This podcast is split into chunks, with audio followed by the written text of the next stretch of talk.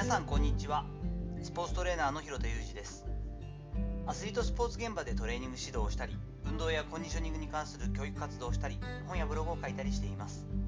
本日1月21日は私の大切な母親の誕生日ということででして20年ほど前に私が留学時代に日本人補修校という日本の子どもたちがお父様お母様のお仕事の関係で家族で海外移住すると。でもちろん現地のアメリカンスクールに通うんですが日本語の勉強もしなきゃいけないよねということで土曜日を使って補習授業をするといったところでアルバイトの教員をしてたんですよね。その時に文集というのを作っていましてそこで書いた母についての作文を久しぶりに読みたいと思います。20年ほど前でまだ文章も拙いところはあるんですがあ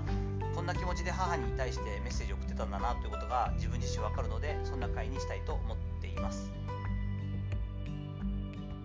私の母はおっちょこちょいである。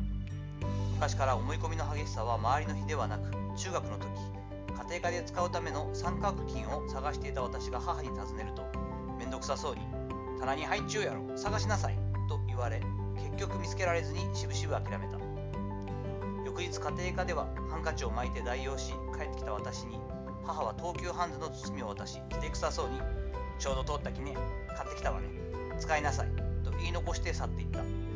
母を不思議な気持ちで見送りながら袋を開けてみると中から大きな三角定規が現れた。こういった類のエピソードを挙げればそれこそキリがない。高校3年生の時には学校内で購入した白いビニールテープでまとめられた教科書全てをなぜだか私が処分用に縛ったものだと勘違いし捨てた「ユージセラレント YouTube に!」と怒鳴られてびっくりして振り向くとうちの犬を叱りつけていたり。散々周りに電話をかけまくり自分が出向いた全てのところに尋ね歩いた挙句紛失していたメガネを3週間後に冷凍庫の中から発見したこともある。私の母はお調子者である。一旦乗せられると誰にも手がつけられない。もともとうちの掛け合いはおしゃべりであるのに勢いがつくとお酒なしでもタブーはなくなってしまう。ぶっちゃけた話。悪いけど言わしてもらうけんど。などが口癖だがはっきり言ってぶっちゃけずに話すことはごくごく稀である。中学や高校時代にはこの癖からつい子供たちに言ってしまった。結婚は失敗だった。母親辞めたい。発言などでだいぶへこまされた。最近はお酒もめっきり弱くなり飲む量はぐんと減ったが今でも飲むと必ずカラオケを先陣を切って歌う。そして周りの全ての人間に歌うことを強要しみんなが盛り上げるのを待って5年ほど通い続けている男踊りをみんなに披露する。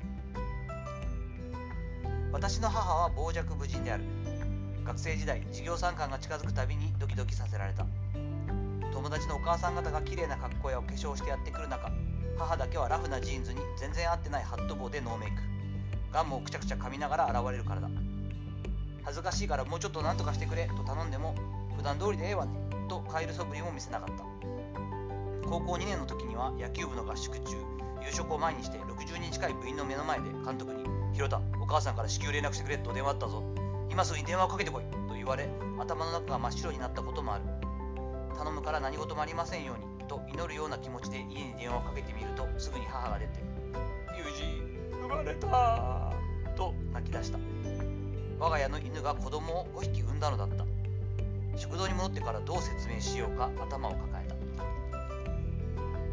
私の母は大物である。物心をついてから母に勉強しろと言われたことがない。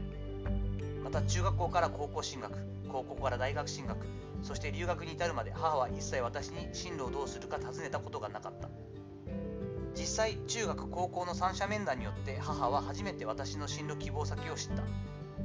留学を留学を決断する際はさすがに私の方が事細かに可能かどうかまたどういった勉強をどこでしたいのかということを伝えたがただ母は「分かった。あと3年は面倒見ちゃるき」とだけ言った。母は未だに私がどの州に住んでいるかを知らない。留学して以来2年と8ヶ月。母からの国際電話もまだ1本もない。私の母は養女である。44歳になった春。母は彼女のおばから養女になってほしいと頼まれた。母のおばの健康状態と我が家の経済状態からやむを得ない決断だったがさすがに母も考え込んでいた。姉は最後まで賛成しなかったし私も正直胸が痛んだ。最終的に母は表面上冷静にこの要望に応えた。私の母は素敵である。愛すべき性格だけでなくいろいろな困難や苦しみを一人で背負ってきた。父が家を捨て姉が自律神経失調症に悩まされていた頃深夜に泣いていたのを知っていたよと私が言っても気のせいよねと赤くなる母。父との離婚後家に全然お金がないのに全く子供に気づかせなかった母。本当は養女になることをとても苦しくて苦しんでいて祖母に泣いて謝っていた母。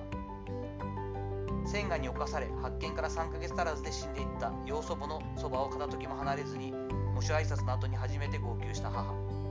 私の母は人間臭くて正直でそして偉大である。最近母は新しく犬を飼い始めた。14年間一緒に暮らしていたシェトランドシープドッグを亡くしてからもう二度と犬は飼わないと言っていた彼女の一大決心である。茜と名付けられたミニチュアダックスフンドは私が日本に一時帰国し実家に戻るとそれこそ所狭しとばかりに家中を駆け回っていた。必死にしつけようとしているのはわかるのだが母にはどうも説得力がない。茜にも舐められっぱなしであった。痛い噛まれもう茜ちゃんと睨みつけているそばから鼻を噛まれていた。情けない声で母は母ちゃんどうやってつけたらええんかわからんなったな。育児ノイローゼになっちゅうに変わらんと言った。そして真顔であんたらをどうやって育てたかね。あんたら上等に育っちゅうねと続けた。飲んでいたコーヒーを吹き出した。母と二人で笑った。私の母は旧姓の浅岡でも広田でもない西本節子である。この人が私の母親でよかった。愛すべき私のお母ちゃんを心から大切に。10年前の文集で書いた文章を紹介させていただきました。お母ちゃんお誕生日おめでとうございます。